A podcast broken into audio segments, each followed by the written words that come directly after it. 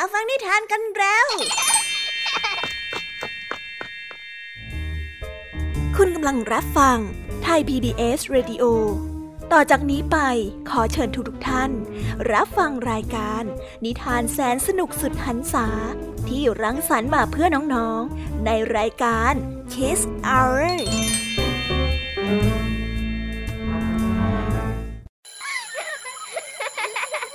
โรงเรียนเลิกแล้ว กลับบ้านพร้อมกับรายการ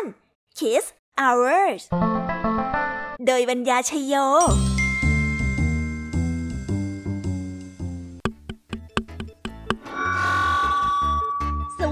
สวัสดีน้องๆชาวรายการ Kiss Hour ทุกๆคนนะคะ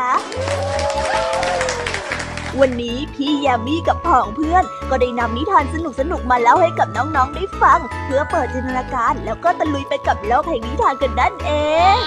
น้องๆ คงอยากรู้กันแล้วใช่ไหมล่ะคะ ว่านิทานที่พวกพี่ได้เตรียมมาฝากน้องๆ กันนั้น มีชื่อเรื่องว่าอะไรกันบ้าง เดี๋ยวพี่ยามีจะบอกกันเกริ่นไว้ก่อนนะคะ พอให้เรียงน้ำย่อยกันเอาไว้ก่อนนะ และในนิทานเรื่องแรกที่คุณครูไหวได้จัดเตรียมมาฝากน้องๆ กันนั้น มีชื่อเรื่องว่า เสือกับฤาษีต่อกันด้วยเรื่องกำเนิดข้าวส่วนเรื่องราวของนิทานทั้งสองเรื่องนี้จะเป็นอย่างไร เรามาหาคำตอบไปพร้อมๆกันกับคุณครูไหวใจดีของพวกเรากันนะคะ พี่แยมมี่ในวันนี้บอกเลยค่ะว่าไม่ยอมน้อยนะคุณครูไหวค่ะ ได้จัดเตรียมนิทานทั้งสามเรื่องสามรสมาฝากน้องๆกันอีกเช่นเคย และในวันนี้นะคะนิทานเรื่องแรกที่พี่แยมมี่ได้จัดเตรียมมาฝากน้องๆกันนั้น มีชื่อเรื่องว่า ดาวและเดือน และต่อกันในนิทานเรื่องที่สองที่มีชื่อเรื่องว่า ลูกกำพร้า และในนิทานเรื่องที่สามมีชื่อเรื่องว่า เต่ากับควาย ส่วนเรื่องราวของนิทานทั้งสามเรื่องนี้จะเป็นอย่างไรและจะสนุกสนานมากแค่ไหน น้องๆต้องรอติดตามรับฟังกันในช่วงของพี่ยามีเล่าให้ฟังกันนะคะ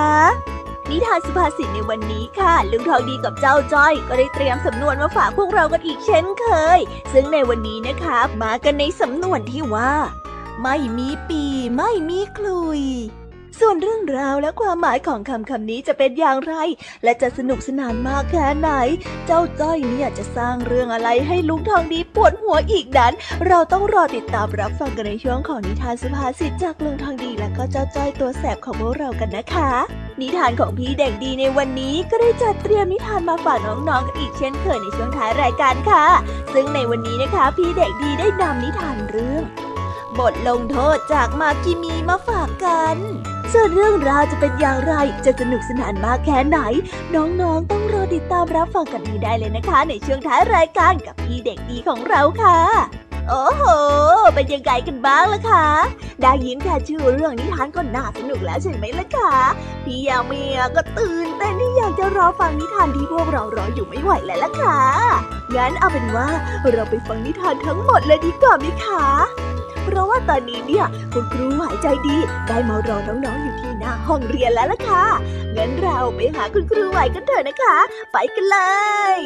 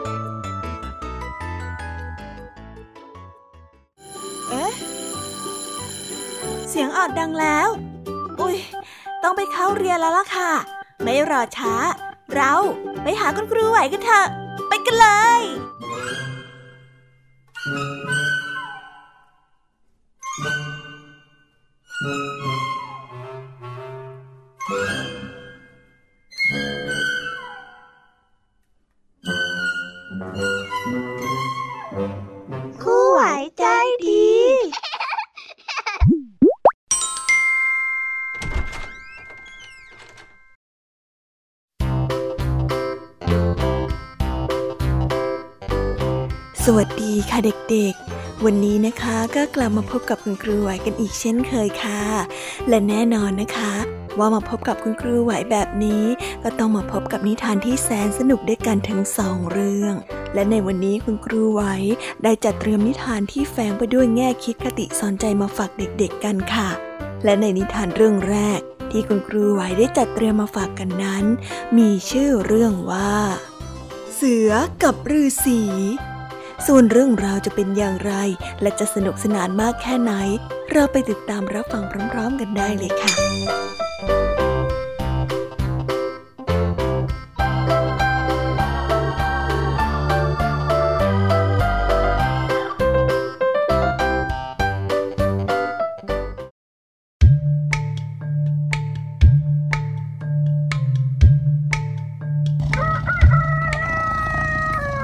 กาลครั้งหนึ่ง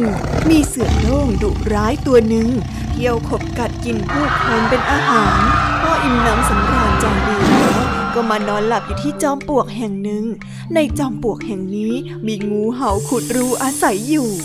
เมื่อเสือมานอนทับรูมันเช่นนั้น มันก็โกรธ หาว่าเสือนั้นมาปิดทางลมของมัน งูเห่าจึงได้กัดเสือตัวนั้นและเสียชีวิต ครั้งนั้นมีฤาษีตนหนึ่งได้เดินผ่านมาทางนั้นพอดี ได้เห็นเสือนอนตายอยู่ ได้เกิดเวทนาสงสารจึงได้เป่าคาถาชุบชีวิตเสือให้มีชีวิตขึ้นมาใหม่ เมื่อเสือรู้สึกตัว ได้เห็นฤาษีนั่งอยู่ใกล้ๆก็นึกโกรธ และได้ตะคอกฤาษีไปว่า นี่ข้านอนของข้าอยู่ดีๆ แกมาปลุกข้าทำไมฮะ กวนใจข้านัก อย่างนี้จะต้องจับกินเพื่อลงโทษที่ชาเจ้าเสือร้าย เจ้ารู้หรือเปล่าว่าเจ้าน่ะได้ตายไปแล้ว ข้าได้เสกเป่าชุบให้เจ้ามีชีวิตขึ้นมา แล้วทำไมเจ้ายังจะมากินข้าอีกฮะฤาษีได้อธิบายให้กับเสือฟัง ข้าไม่เชื่อ ข้านอนของข้าอยู่ดีๆ แกมาปลุกข้าทำไมฮะ ยังไงก็ต้องกินแกให้ได้ ฉันเริ่มหิวซะแล้วล่ะสิ เสือร้ายไม่ยอมฟังเสียง ในเมื่อพูดไม่ฟังเสียงกัน ก็ต้องไปหาผู้ตัดสิน แล้วถ้าหากว่ามีใครตัดสินให้เจ้ากินข้า ข้าก็จะยอม เสือยอมตกลงทำตามคำของฤาษี ทั้งสองเดินทางไปด้วยกัน ไปพบกับเทวดาที่อาศัยอยู่บนต้นมะม่วงฤาษีได้ขอให้เทวดาตัดสินคดีให้ เทวดาได้ฟังเรื่องจากฤาษีแล้ว นึกว่าคงเป็นความจริงตามที่ฤาษีเล่าให้ฟัง รันจะตัดสินว่าฤาษีจะเป็นฝ่ายถูก เสือไม่ควรกิน ก็ไม่เกิดประโยชน์อันใด เพราะฤาษีนั้นไม่เป็นประโยชน์แก่ตน ไม่เป็นที่พึ่งได้ ส่วนเสือนั้นได้ช่วยคุ้มครองให้เทวดาอยู่สุขสบาย ตราบใดที่เสือนั้นยังอยู่ก็ไม่มีใครกล้าเข้ามาตัดต้นไม้ เทวดาก็ไม่จำเป็นต้องย้ายไปอยู่ที่อื่น เมื่อคิดได้ดังนั้นแล้ว เทวดาจึงได้ตัดสินใจว่า เสือนอนหลับอยู่มีฤาษีมาปลุกให้ตื่นขึ้น ความผิดจึงเป็นของฤาษีท่านฤาษีน่ะสมควรจะได้รับการลงโทษแล้วล่ะ ท่านตัดสินอย่างนี้ได้อย่างไงกัน เทวดามาตัดสินแบบนี้มันจะยุติธรรมเหรอฮะฤาษีได้ขาน เมื่อยังไม่เป็นที่พอใจในคำตัดสินเช่นนั้นฤาษีก็พาเสือไปหาผู้ตัดสินใหม่ ราวนี้ได้ไปพบกับหัวหน้าสุนัขจิ้งจอก เมื่อสุนัขจิ้งจอกได้ฟังเรื่องราวมาตลอดแล้ว ก็คิดในใจว่า คดีนี้ฤาษีเป็นฝ่ายถูก เพราะได้ช่วยชีวิตเสือเอาไว้ แต่ถ้าตัดสินว่าฤาษีนั้นเป็นคนถูก ก็จะเสียประโยชน์ที่ควรจะได้ หากตัดสินว่าเสือนั้นควรจะกินฤาษีตนก็จะได้รับส่วนแบ่งที่เสือกินไม่หมดมาบ้าง คงได้แทะเนื้อหรือสีกินแก้หิวไม่มากก็น้อย เมื่อคิดได้เช่นนั้นแล้ว สุนัขจิ้งจอกก็ได้ตัดสินว่า ท่านฤาษีเอ๋ยด้วยเหตุผลกลใดท่านจึงไปปลุกให้เสือเขาตื่นแบบนั้นเล่า ท่านน่ะเป็นคนที่อยู่ในศีลธรรม ไม่น่าจะมารบกวนเสือที่นอนหลับอยู่เลย ความผิดแบบนี้เนี่ย สมควรที่จะโดนเสือกินอยู่แล้วละนี่ทำไมเองถึงตัดสินอย่างนี้เนี่ยฮะเจ้าสุนัขจิ้งจอกฤาษีได้ร้องออกมาอย่างฉุนฉุนยังไงซะฉันก็ยอมไม่ได้ทั้งนั้น ต้องไปหาผู้ตัดสินใหม่ ฤาษีได้พาเสือไปพบกับพญาวัวตัวหนึ่ง จึงขอให้ตัดสินคดีให้ วัวได้พิจารณาดูแล้ว เห็นว่าถ้อยคำของฤาษีที่กล่าวออกมานั้นถูกต้อง แต่คลันจะตัดสินว่าฤาษีนั้นถูก ก็นึกเกรงว่าเสือนั้นจะโกรธและกินตนจึงได้ตัดสินให้เสือกินลือสีได้ฤาษีไม่ยอม ขอให้ไปหาผู้ตัดสินคนใหม่ คราวนี้ได้ไปพบลิงตัวหนึ่ง ได้เล่าเรื่องราวที่เกิดขึ้นให้ฟัง ลิงมีความเกรงกลัวเสืออยู่แล้ว ก็ไม่กล้าตัดสินว่าเสือนั้นเป็นคนผิด กลับตัดสินเข้าข้างเสือ ให้ฤาษีนั้นยอมเสือเสียโดยดีฤาษีไม่ยอม เห็นว่าพวกสัตว์เหล่านี้อยู่ในอำนาจของเสือ ก็ได้ตัดสินเข้าข้างเสือกันหมด ขอให้หาผู้ตัดสินใหม่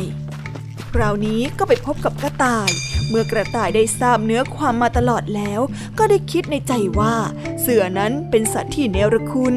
ฤาษีช่วยชุบชีวิตขึ้นมาให้ใหม่ ก็ยังคิดจะกินฤาษีอีก ถึงว่าจะกินจริง ๆ ก็คงไม่ได้กินง่าย ๆนัก เพราะฤาษีนั้นก็มีวิชาแก่กล้า คงไม่ยอมให้เสือกินได้ง่าย ๆ เป็นแน่ จึงจำเป็นหาทางให้เสือนั้นแพ้ไปเองดีกว่า เมื่อคิดเช่นนั้นแล้ว กระต่ายก็ได้พูดขึ้นว่า เรื่องนี้จะตัดสินใจที่นี่ก็จะไม่ยุติธรรม เพราะว่าไม่เห็นที่เกิดเหตุนะ ฉะนั้นน่ะ ขอให้ท่านทั้งสองเนี่ยช่วยพาข้าไปยังที่เกิดเหตุหน่อยเถอะแล้วข้าจะตัดสินใจให้อย่างยุติธรรมเลยละฤาษีและเสือจึงได้พาเจ้ากระต่ายไปยังจอมปลวก เมื่อถึงที่เกิดเหตุแล้ว เจ้ากระต่ายก็บอกว่า อืม ข้าเห็นที่เกิดเหตุแล้วละอาละนะ เสืออยู่ตรงไหน จงไปนอนที่ตรงนั้น นอนหลับให้สบายเหมือนในตอนแรกเลยนะแต่ได้ดูอาการนอนของเจ้าก่อนที่ฤาษีจะมาปลุกนะ่ะ เสือได้ทำตามที่เจ้ากระต่ายบอกอย่างว่าง่าย เพราะคิดว่ายังไงยังไงเจ้ากระต่ายต้องตัดสินให้มันชนะอีกแน่ มันจึงได้เข้าไปนอนข้างๆ กับจอมปลวกตรงที่เดิม ตรงที่เสือนอนนั้น มีรูงูเห่ารูเดิม เมื่อเจ้างูเห่าเห็นเสือมานอนทับรูของมันอีกเช่นนั้น มันก็ได้คิดสงสัยว่า เมื่อคราวก่อน มันได้กัดมันจนตายไปแล้วครั้งหนึ่งทำไมยังไม่ตายอีก กลับมานอนทับรูมันได้อีกครั้ง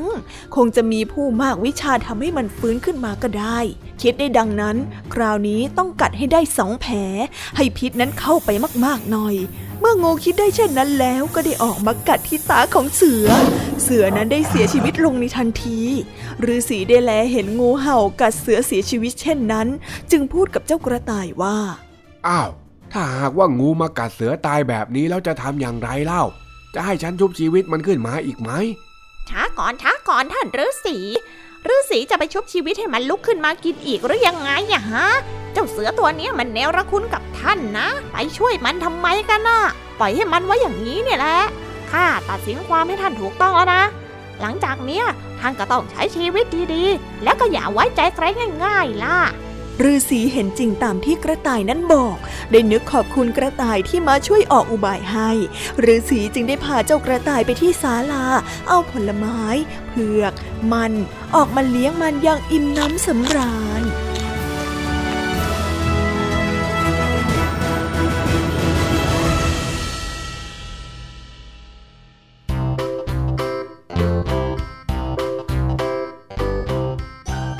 และก็จบกันไปเป็นที่เรียบร้อยแล้วนะคะสำหรับนิทานในเรื่องแรกของคุณครูไหว เป็นไงกันบ้างคะเด็กๆ สนุกกันหรือเปล่าคะ ถ้าเด็กๆสนุกกันแบบนี้เนี่ยงั้นเราไปต่อกันในนิทานเรื่องที่สองของคุณครูไหวกันต่อเลยนะ ในนิทานเรื่องที่สองของคุณครูไหว คุณครูไหวขอเสนอนิทานเรื่องกำเนิดข้าว ส่วนเรื่องราวจะเป็นอย่างไร เราไปติดตามรับฟังกันในนิทานเรื่องนี้พร้อม ๆ กันเลยค่ะ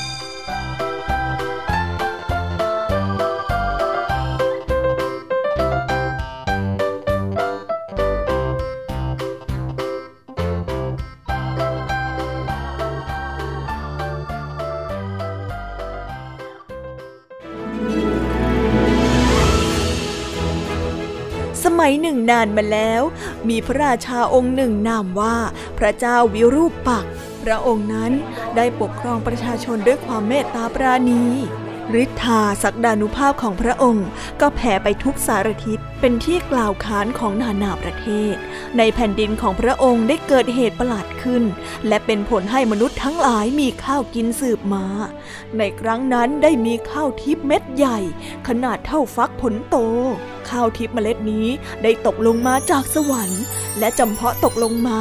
ในพระราชอุทยานของพระองค์ มหาเล็กคนหนึ่งที่รักษาพระราชอุทยานเป็นผู้พบ และได้เห็นว่า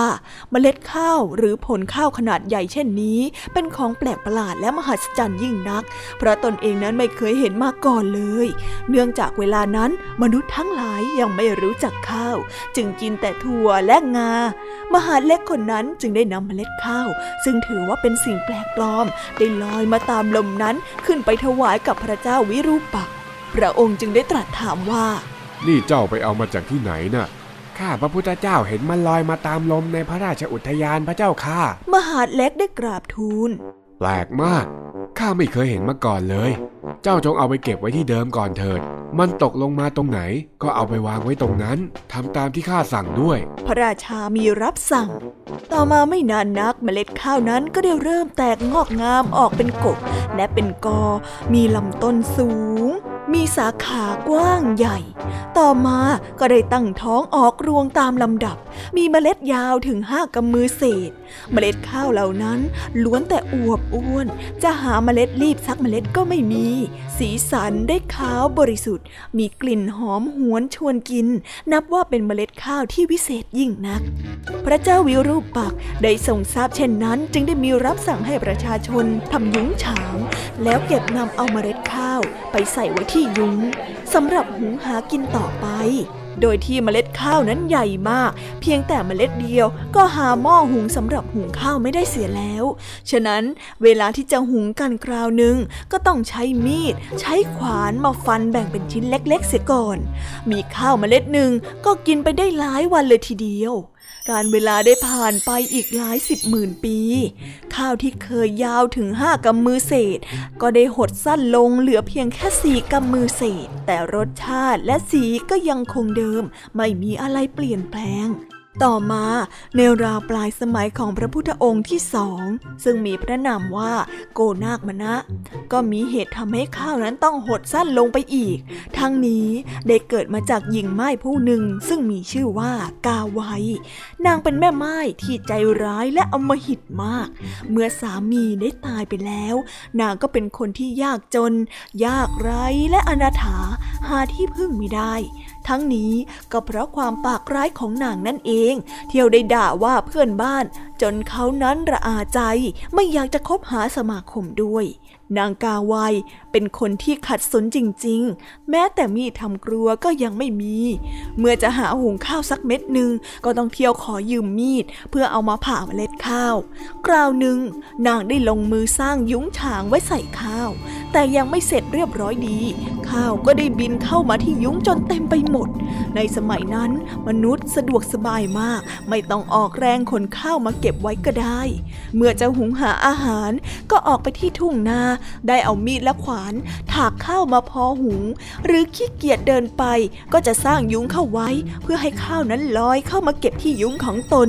สำหรับนางกาไวนั้น โดยที่ตนอยู่คนเดียว ข้าวมีความสงสารจึงได้พากันบินเข้ามาที่ยุ้งนั้นเอง การที่ข้าวบินมาที่ยุ้งจนเต็มแทบไม่มีที่นั่ง ไม่ทำให้นางกาไวนั้นมีความชื่นชมยินดีเลยแม้แต่น้อย นางกลับมีความโกรธแค้นด่าว่าข้าวต่างๆ นานา เอาไม้ทุบตีข้าวด้วยความโมโห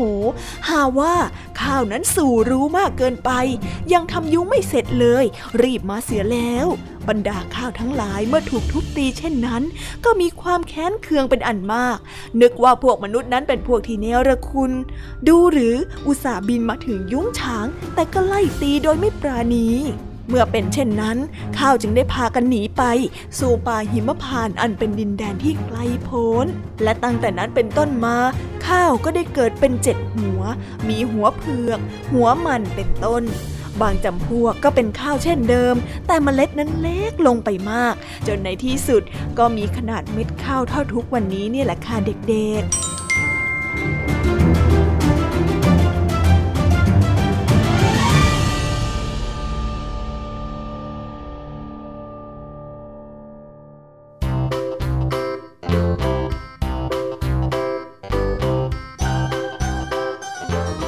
แล้วก็จบกันไปเป็นที่เรียบร้อยแล้วนะคะสำหรับนิทานทั้งสองเรื่องของคุณครูไหว เป็นยังไงกันบ้างล่ะคะเด็กๆ วันนี้เนี่ยสนุกจุใจกันหรือเปล่าเอ่ยมีเด็กๆหลายคนเลยนะคะที่ยังไม่จุใจกัน งั้นเราไปต่อกันในนิทานช่วงต่อไปกันเลยดีกว่าไหมคะเอาละค่ะ งั้นเราไปต่อกันในนิทานช่วงต่อไปกับช่วงพี่ยมมี่เล่าให้ฟังกันเลยนะคะ แต่สำหรับตอนนี้เนี่ย เวลาของคุณครูไหวก็ได้หมดลงไปแล้ว งั้นครูไหวต้องขอตัวลากันไปก่อนแล้วนะคะ สวัสดีค่ะบ๊ายบาย และพบกันใหม่นะคะเด็กๆ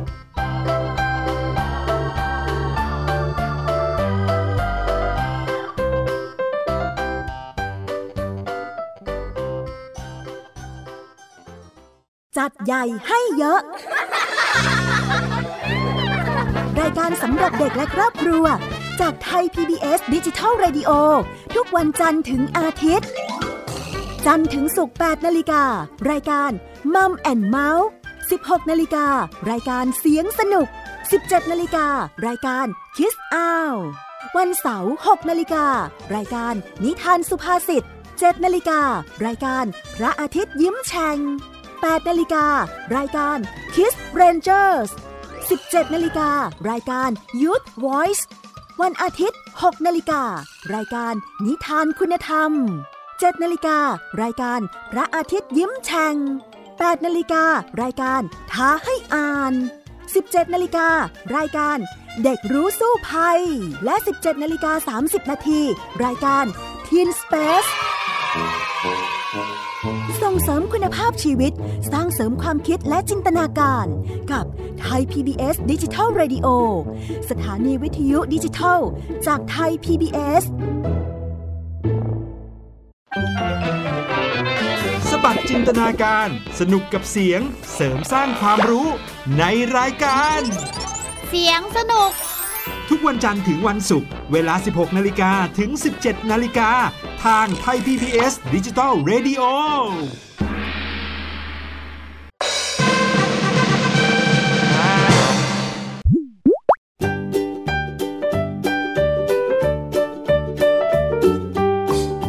สวีดัสสวัสดีค่ะ น้อง ๆ ที่น่ารักทุกๆคนของพี่ยามีนะคะ ก็เปิดรายการมาพร้อมกับเสียงอันสดใสของพี่ยามีกันอีกแล้ว และวันนี้ค่ะนิทานเรื่องแรกที่พี่ยามีได้จัดเตรียมมาฝากน้องๆนนั้น มีชื่อเรื่องว่า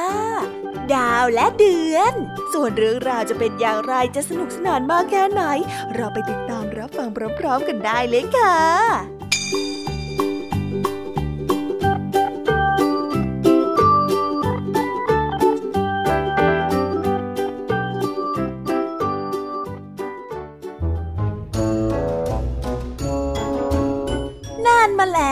ระอาทิตย์ได้แต่งงานกับพระจันทร์ ในทุกๆคืน พระอาทิตย์จะไปหาพระจันทร์ และในตอนนี้เอง โลกก็จะมืดไม่มีแสงสว่าง พระจันทร์เองก็จะไม่ส่องแสงต มา พระจันทร์ก็ค่อยๆโตขึ้น โตขึ้น และแล้วพระจันทร์ก็ให้กำเนิดบุตร คือดวงดาวทั้งหลายบนท้องฟ้า บนสวรรค์นั้นมีแต่แสงสว่างสวัย ไม่มีเวลากลางคืน ไม่มีใครนอน ทุกคนอยู่กันอย่างมีความสุข บนสวรรค์นั้นมีพื้นดิน และมีการทำนากันด้วย เมื่อพวกเราได้ยินเสียงฟ้าร้อง นั่นก็คือเวลาที่ชาวสวรรค์กำลังไถนา บางครั้งชาวสวรรค์ได้ไถนาลึกเกินไป จึงได้ทำให้เกิดเป็นฝนตกลงมาอย่างลดยังไงล่ะคะ และเมื่อต้นข้าวเจริญเติบโตขึ้น รากของต้นข้าวก็จะแทงทะลุลงพื้นสวรรค์ลงมา ก็ทำให้เรานั้นมองเห็นเหมือนเป็นดวงดาว เพราะแสงสว่างบนสวรรค์นั้นเล็ดลอดลงมานั่นเอง สูงขึ้นไปบนสวรรค์ หมู่ดาวได้มองลงมาเห็นดาวบนพื้นน้ำทะเล และก็ไม่รู้ว่านั่นคือเงาของตนเอง ดาวบางดวงนั้นโง่เขลานัก จึงได้นึกรักดวงดาวในทะเลก็ได้ตกลงมา และได้ถึงแก่ความตาย คนที่อยู่บนโลกมนุษย์ก็ได้แลเห็น ก็พากันร้องว่า นั่นคือดาวตก แต่ถ้าดาวดวงไหนไม่ได้เขา และอยากที่จะลงมาเที่ยวโลกมนุษย์ ก็จะพากันไปขออนุญาตพระจันทร์ผู้ที่เป็นแม่ และถ้าหล่อนอารมณ์ดีก็จะยอมให้ลงมาชั่วคราว ถ้าเป็นเช่นนี้บนสวรรค์ก็จะไม่ขาดดวงดาว ไม่มีดาวตก แต่เราก็จะเห็นดวงดาวที่เขาตกลงมาบ่อยๆ นั่นเอง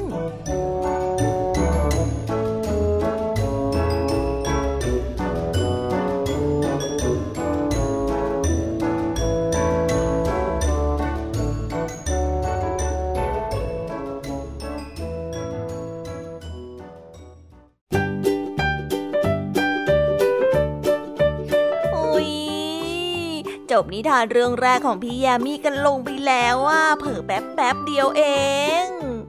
แต่พี่ยามีรู้นะคะว่าน้องๆออย่างไม่จุใจกันอย่างแน่นอน พี่ยามีก็เลยเตรียมนิทานในวเรื่องที่สองมาฝากเด็กๆกันค่ะ ในนิทานเรื่องที่สองนี้ มีชื่อเรื่องว่า ลูกกำพร้า ส่วนเรื่องราวจะเป็นอย่างไร และจะสนุกสนานมากแค่ไหน เราไปรับฟังพร้อม ๆ กันได้เลยค่ะ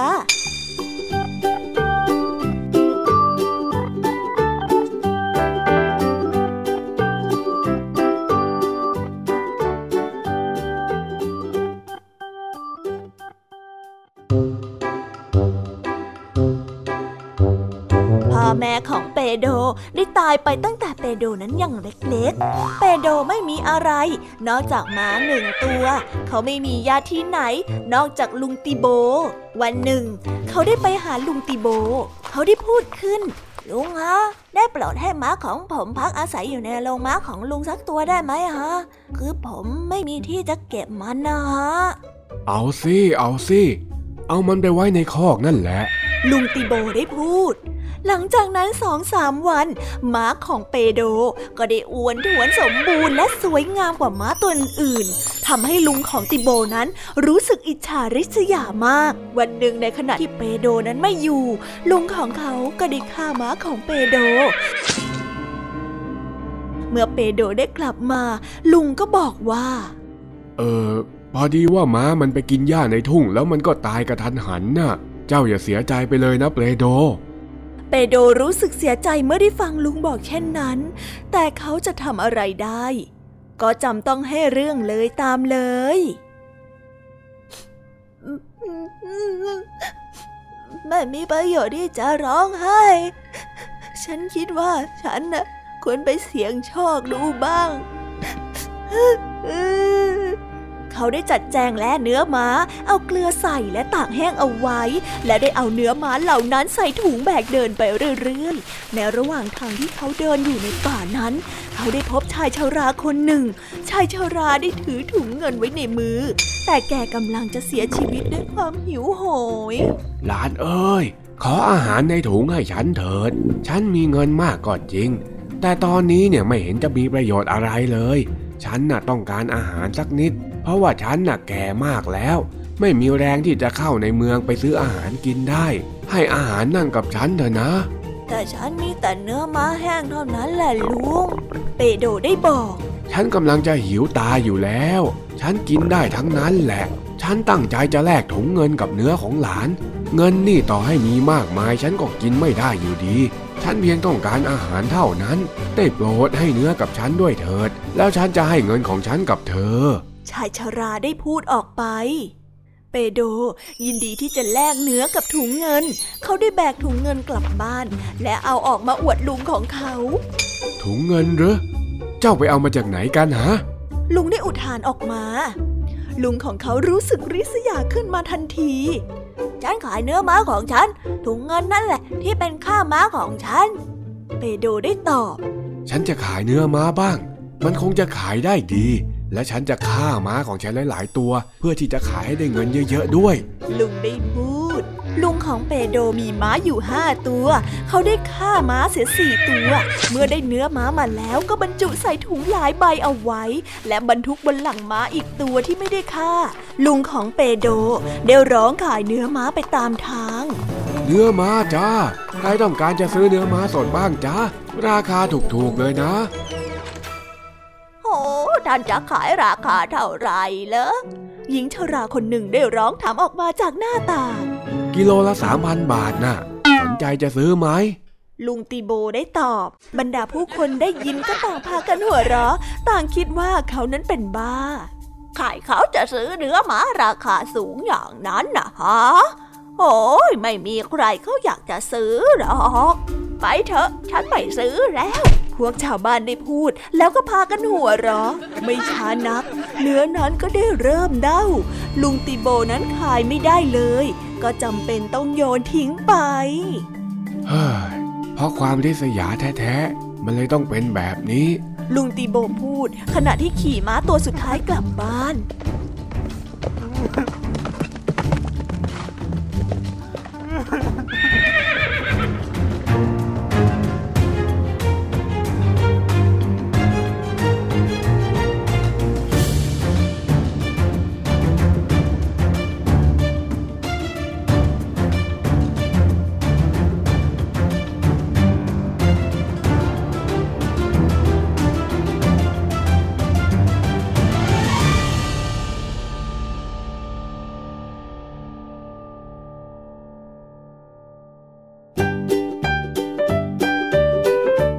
แล้วก็จบกันไปแล้วนะสำหรับนิทานในเรื่องที่สองของพี่ยามี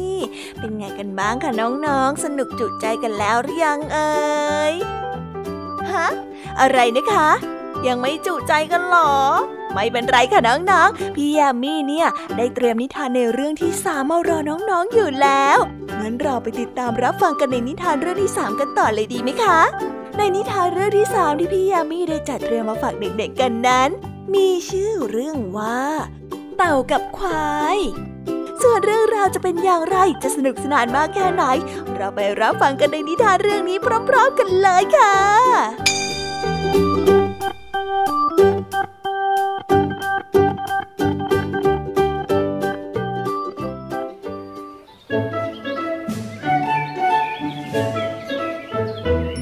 ต่าตัวหนึ่งต้องการที่จะเป็นเพื่อนกับเจ้าควาย มันจึงได้วนเวียนตามหาควาย และในที่สุดก็ได้พบควายณที่แห่งหนึ่งฮัลโหลฮัลโหลฮัลโหลฮัลโหล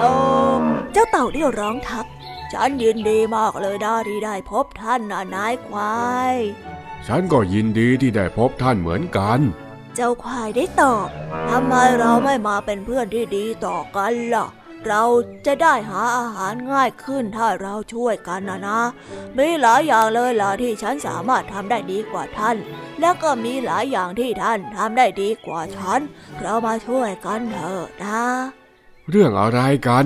ท่านน่ะงุ่มง่าม เชื่องช้า กินปูเป็นอาหาร แถมยังไม่แข็งแรงใหญ่โตเหมือนฉันอีก ฉันเป็นเพื่อนกับท่านไม่ได้หรอก ควายได้พูดอย่างไม่สนใจ ท่านรู้ได้อย่างไรว่าฉันเชื่องช้า เจ้าเต่าได้ถาม ฉันน่ะวิ่งเร็วกว่าท่านนะ จะบอกให้ ถ้าท่านไม่เชื่อฉัน ก็มาวิ่งแข่งกันไหมล่ะ เจ้าควายได้อ้าปาก จนแลเห็นฟันซี่ใหญ่เหลืองแล้วหัวเราะออกมา ฉันไม่ต้องการวิ่งแข่งกับท่านหรอก ด้วยกำลังของฉันน่ะ แค่ฉันเหยียบไปบนหลังของท่าน หลังของท่านก็แหลกเป็นชิ้นเล็กชิ้นน้อยแล้ว เจ้าควายได้พูด เมื่อได้คำสบประมาทเช่นนี้ เจ้าเต่าก็ได้โกรธมาก ถ้าท่านไม่อยากวิ่งแข่งกับฉัน ฉันจะประกาศให้ป่า ให้ทะเลภูเขาแล้วเพื่อนเพื่อนของท่านรู้ว่าท่านนั้นขี้กลาตาขาว งั้นตกลง ฉันจะวิ่งแข่งกับท่าน แล้วแต่ท่านจะเลือกเลย แล้วอย่ามาโทษนะถ้าหากว่าฉันเหยียบไปบนหลังของท่านนะ เจ้าควายได้พูดขึ้นตรงนี้ตอนพระอาทิตย์ขึ้น เราจะมาพบกันที่ตรงนี้ เราจะมาวิ่งข้ามเนินเขาเจ็ดลูกกัน วันนั้นเจ้าเต่าได้ตระเวนตามหาเพื่อนที่ซื่อสัตย์เจ็ดตัว ขอร้องให้เพื่อนนะช่วยเหลือในการแข่งขันเพื่อที่จะได้ชัยชนะกลับมา เจ้าเต่าได้กำหนดสถานที่ให้กับเพื่อนๆแต่ละตัว ให้ปฏิบัติงาน ตามแผนการของเจ้าเต่ากำหนดให้เต่าเจ็ดตัว ประจำอยู่บนเนินเขาตัวละแห่งในวันรุ่งขึ้น เจ้าจำที่ข้าบอกให้ดีนะ เจ้าเต่าได้กำชับจำได้แน่นอนฮะ จำได้แน่นอนละท่าน เจ้าเต่าทั้งเจ็ดได้รับคำจำได้แน่นอนจำได้แน่นอนจำได้แน่นอน เมื่อถึงกำหนดนัด เต่าและควายก็มายังที่นัดพบ แล้วเริ่มทำการแข่งขันทันทีได้วิ่งไปอย่างรวดเร็ว เท่าที่จะเร็วได้ ในไม่ช้าก็ได้ทิ้งเต่าไว้เบื้องหลัง จนมองไม่เห็น เมื่อควายได้วิ่งมาถึงยอดเขาลูกที่สองมันก็ต้องประหลาดใจที่เห็นเต่าคลานอยู่ข้างหน้า ซึ่งแท้จริงแล้วเป็นเต่าตัวหนึ่งค่ะ แต่ควายนั้นไม่รู้ว่ามันแตกต่างกันตรงไหนเฮ้ย ฉันอยู่ตรงนี้นายควาย มาเร็วๆสิเออฉันออกหน้าท่านมาอีกเห็นไหม การแข่งขันนั้นเป็นอย่างนี้จนกระทั่งถึงเขาลูกที่หกควายก็ได้พบเต่าอยู่ข้างหน้าอีก เจ้าควายนั้นไม่เข้าใจเลยว่าทำไมจึงเป็นเช่นนี้ไปได้ เมื่อไปถึงภูเขาลูกที่เจ็ดซึ่งเป็นจุดหมายปลายทาง เจ้าเต่าก็เลยตะโกนเรียกขึ้นมาว่า ฉันอยู่นี่ฮ่าฮ่าฮ่าฮ่าท่านแพ้แล้วล่ะเจ้าควายได้รู้สึกโกรธขึ้นมาทันที มันได้เตะเข้าไปที่หลังของเต่าอย่างแรง แต่เต่าก็ไม่รู้สึกเจ็บปวดอะไร เพราะว่ากระดองที่หุ้มตัวแข็งแรงมาก ส่วนกลีบเท้าของเจ้าควายนั้นกับแตกและฉีกออกเป็นสองซีเรื่องนี้เป็นเรื่องที่พยายามจะอธิบายว่าทำไมในทุกวันนี้ ควายจึงได้มีกลีบเท้าที่แตกผิดปกติเช่นนั้น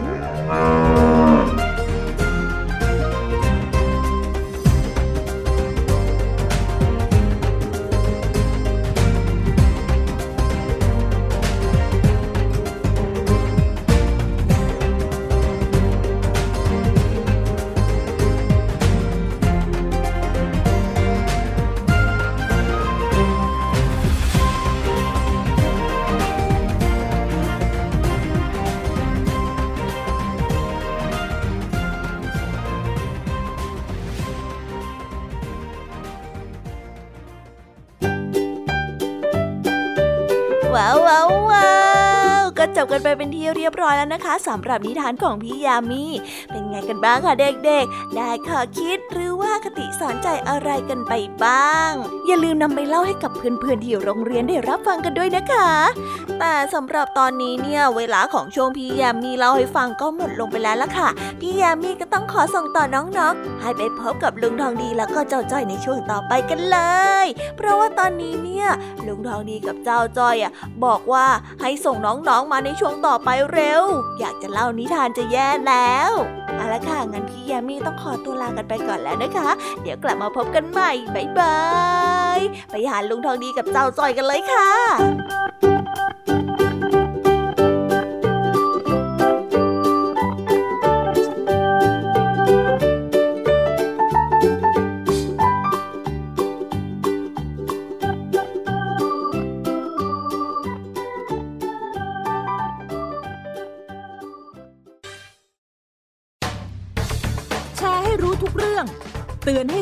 ก่อนตกเป็นเหยื่อกับภัยในสังคมที่ต้องผจญ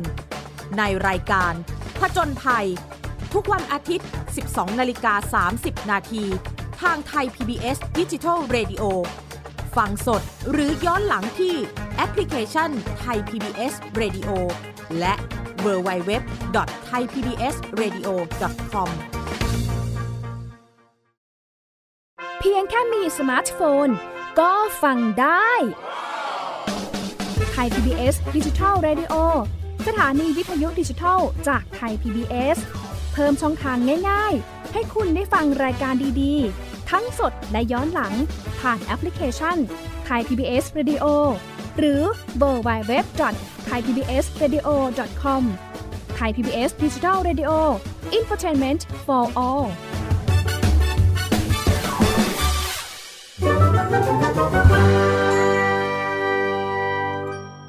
นิทานสุภาษิต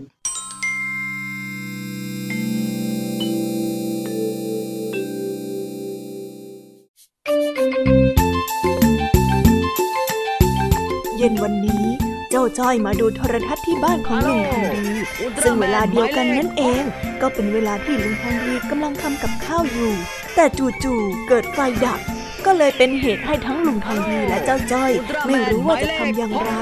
เรื่องราววุ่นวายจึงได้เกิดขึ้น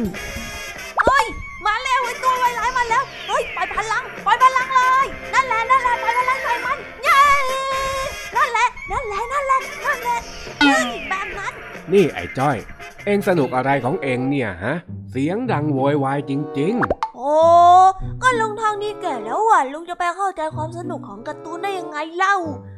โอ้ย น่ะการ์ตูนจบเฉยเลยๆเออ ข้าก็ไม่เข้าใจเหมือนที่เอ็งพูดนั่นแหละเฮ้ย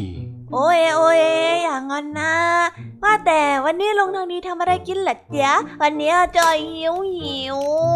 เด็กอย่างเอ็งเนี่ยจะไปเข้าใจในสิ่งที่ข้าทำได้อย่างไงกันฮะ ข้าน่ะไม่ให้เอ็งกินหรอก เฮ้ย นะ เข้าใจสิลุง เรื่องปากเรื่องพุงเนี่ยจอยเข้าใจดีเลยแหละ นะนะนะนะบอกจอยหน่อยนะว่าวันนี้ทำอะไรกินนะไม่รู้ไม่รู้ไม่รู้ เอ็งจะไปไหนก็ไปเลยไป โอ้ยลุงอะ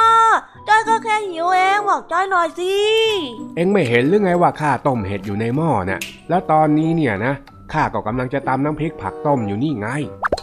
จู่ๆ ไฟก็ดับ แถมตอนนั้นเป็นเวลาค่ำแล้วด้วย เจ้าจ้อยจะกลับบ้านก็ไม่ได้ ลุงทองดีจะทำอาหารต่อก็ไม่ได้ ทั้งคู่จึงต้องช่วยกันหาเทียนหาไฟฉาย เพื่อที่จะเอามาใช้ส่องไปพลางๆก่อนอะเรียบร้อย แค่นี้เนี่ยเราก็มองเห็นกันแล้วเนี่ยเห็นไหม ลุงทองดีนี่สุดยอดไปเลยอะเออแน่นอนอยู่แล้ว สมัยก่อนที่ข้าเป็นเด็กๆเเขาก็อยู่กันแบบนี้นี่แหละ ตอนนั้นน่ะไม่มีไฟฟ้าใช้หรอก มืดมาก็ต้องจุดเทียนกันแบบนี้ อย่างที่เอ็งเห็นนี่แหละโอ้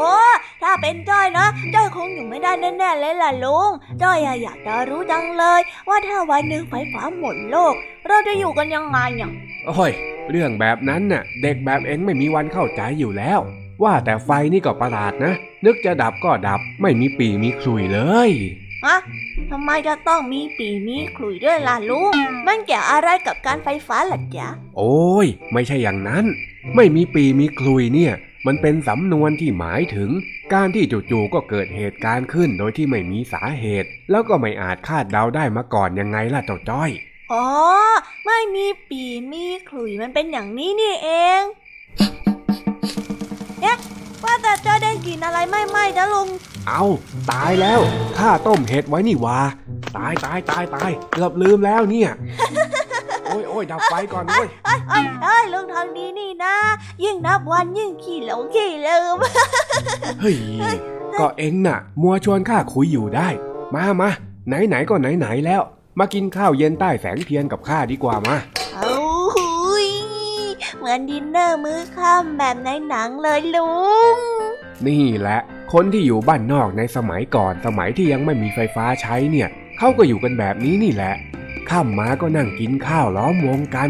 จุดเทียนไว้ตรงกลาง พูดคุยเฮฮากันในครอบครัวสนุกสนาน เฮ้ย พูดแล้วก็คิดถึง โอ้ยลุงทางนี้พูดซะเห็นภาพเลยเจ้าอยากกินข้าวใต้แสงเทียนมั่งจัง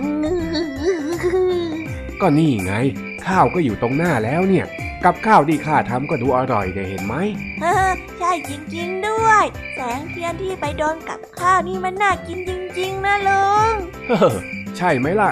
นี่แหละ อยู่อยังเรียบง่าย ไม่หรูหรา แต่ว่าอร่อย ไหนไหนไหนไหนใจขอชิมหน่อยจีอ้าวอ้าวอ้าวอ้าวเอ้ยเป็นไงบ้างล่ะ จู่ๆ ไฟฟ้าในบ้านก็ติดขึ้น และภาพที่เห็นตรงหน้าก็คือ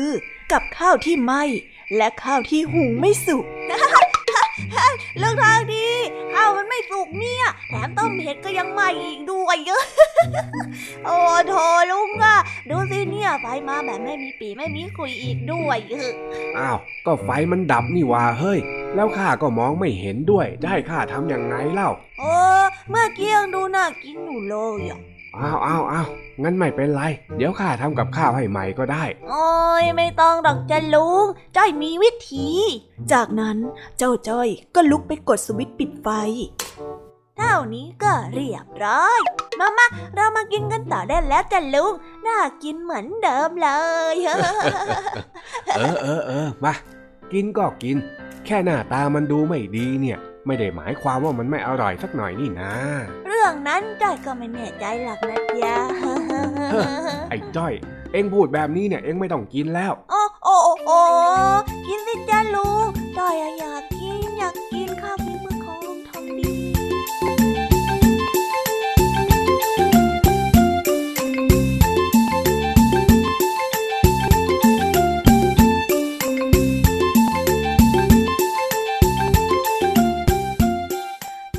นะคะสำหรับนิทานสุภาษิตสนุกสนุกจากลุงทองดี แล้วก็จอจอยจอบปัญหาของเรา แต่เดี๋ยวก่อนนะคะน้องๆ อย่าเพิ่งรีไปไหนนะคะ เรายังมีนิทานแสนสนุกจากน้องเด็กดีมารอน้องๆอยู่แล้ว ถ้าน้องๆพร้อมกันแล้ว เราไปฟังนิทานจากพี่เด็กดีกันเลยค่ะ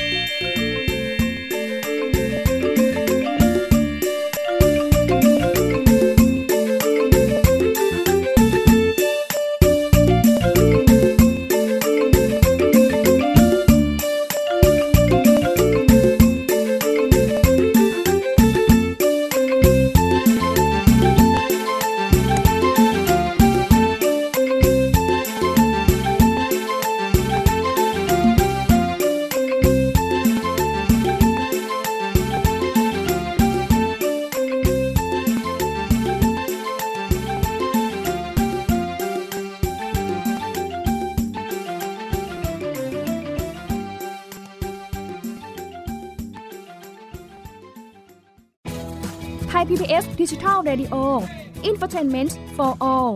สถานีวิทยุดิจิทัล จากไทย PBS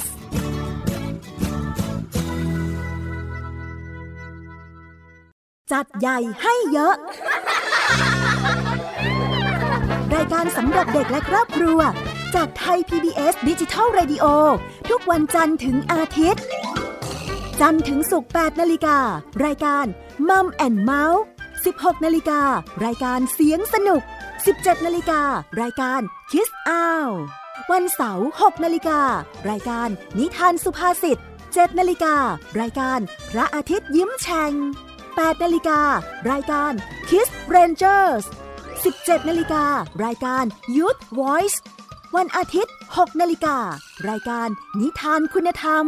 7นาฬิการายการพระอาทิตย์ยิ้มแฉ่ง8นาฬิการายการท้าให้อ่าน 17นาฬิการายการเด็กรู้สู้ภัย และ 17นาฬิกา30 นาทีรายการ Teen Space ส่งเสริมคุณภาพชีวิต สร้างเสริมความคิดและจินตนาการ กับไทย PBS ดิจิทัล Radio สถานีวิทยุดิจิทัล จากไทย PBS บัดจินตนาการ สนุกกับเสียงเสริมสร้างความรู้ในรายการ เสียงสนุก ทุกวันจันทร์ถึงวันศุกร์เวลา 16 นาฬิกาถึง 17 นาฬิกา ทางไทย PBS ดิจิทัล Radio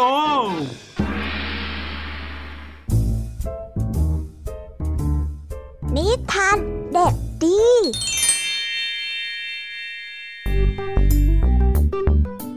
สวัสดีครับน้องๆ วันนี้ก็กลับมาพบกับพี่เด็กดีกันอีกแล้ว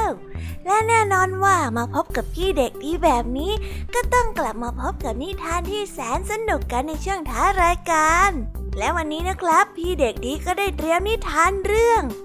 บทลงโทษจากมากิมีมาฝากกัน ส่วนเรื่องราวจะเป็นอย่างไร ถ้าน้องๆออยากจะรู้กันแล้ว งั้นเราไปติดตามรับฟังกันได้เลยครับ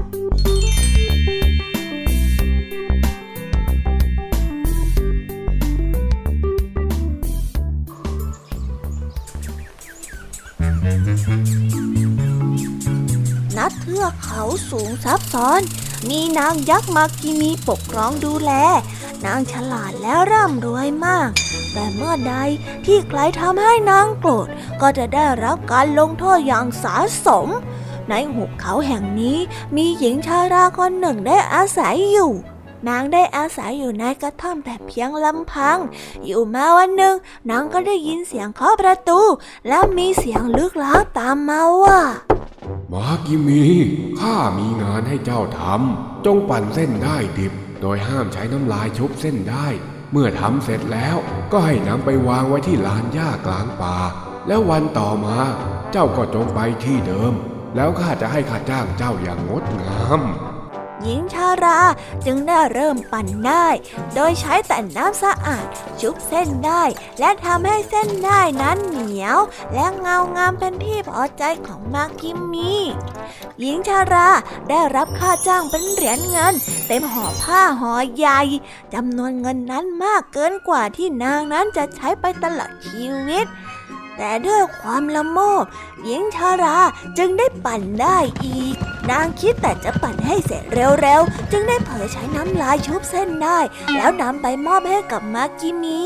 วันต่อมา เมื่อหญิงชาราได้ค่าจ้างแล้ว ก็ได้เกิดหลงทางไปในป่าจนมืด ร่างกายอ่อนล้าและหมดแรงหญิงชาราจึงได้หยุดพัก หวังว่าจะนับเงินให้เป็นกำลังใจพ่อหายเหนื่อย แต่ปรากฏว่าค่าจ้างที่ได้มานั้นกลับมีแต่ก้อนหิน ยิ่งชาราเป็นลมล้มพับอยู่ตรงนั้น และในที่สุดนางก็ได้อดตายและอยู่กลางป่าอย่างน่าเวทนา นี่คือบทลงโทษที่มากิมีมอบให้หญิงชาราผู้โลภมากที่ไม่รู้จักพอ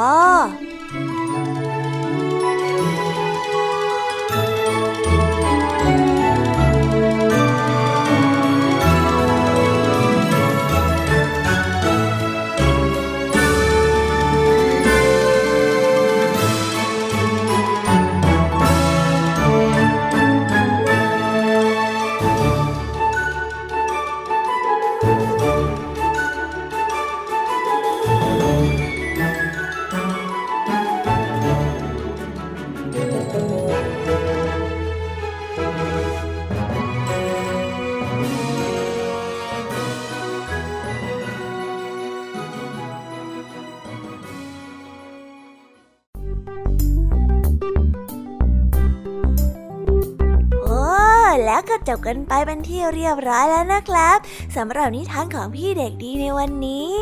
เป็นยังไงกันบ้างล่ะครับน้องๆ สนุกกันหรือเปล่าเอ่ยถ้าน้องๆสนุกกันแบบนี้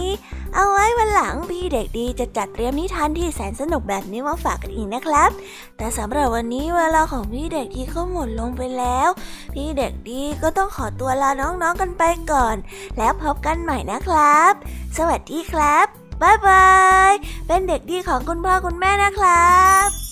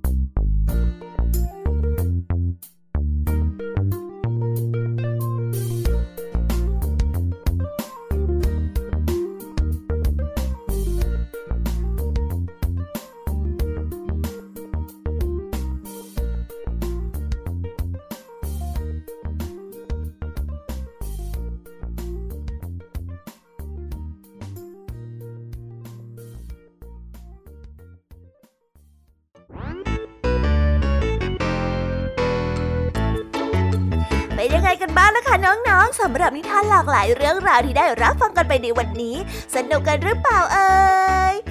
ลากหลายเรื่องราวที่ได้นำมาเนี่ย บางเรื่องก็ให้ข้อคิดสะกิดใจ บางเรื่องก็ให้ความสนุกสนานเพลิดเพลิน แล้วแต่ว่าน้องๆเนี่ยจะเห็นความสนุกสนานในแง่มุมไหนกันบ้าง ส่วนพี่ยามีแล้วก็พ่องเพื่อนเนี่ยก็มีหน้าที่ในการนำนิทานมาส่งตรงถึงน้องๆแค่นั้นเองละค่ะแล้ววันนี้นะคะ เราก็ฟังนิทานกันมาจนถึงเวลาที่กำลังจะหมดลงอีกแล้วอะหอย ร ที่ฟังไม่ทันเนี่ย หรือว่าฟังไม่ครบ ก็สามารถไปย้อนรับฟังได้ที่เว็บไซต์ไทย PBS Radio หรือที่แอปพลิเคชันไทย PBS Radio ได้นะ ถึงเวลาที่จะต้องกล่าวคำลาแล้วล่ะค่ะ พี่ยามีต้องคิดถึงน้องๆอีกแน่เลย แต่ไม่ต้องห่วงนะคะน้องๆ พี่ยามีเนี่ยขอสัญญาเลยว่า จะกลับมาพบกันใหม่พร้อมกับนิทานที่แสนสนุกแบบนี้กันอีกแน่นอนค่ะน้องๆ อย่าลืมนำข้อคิดดีๆ ที่ได้จากการรับฟังนิทานที่แสนสนุกของคุณครูไหว พี่ยามีลุงทองดีแล้วก็เจ้าจ้อย และก็นิทานจากพี่เด็กดีในวันนี้ไปใช้กันด้วยนะคะ เด็กๆ เอาไว้พบกันใหม่ในวันพรุ่งนี้นะสำหรหรับวันนี้พี่ยามีต้องขอตัวลากันไปก่อนแล้วล่ะค่ะ สวัสดีค่ะบายบายนะคะน้องๆ และพบกันใหม่ค่ะ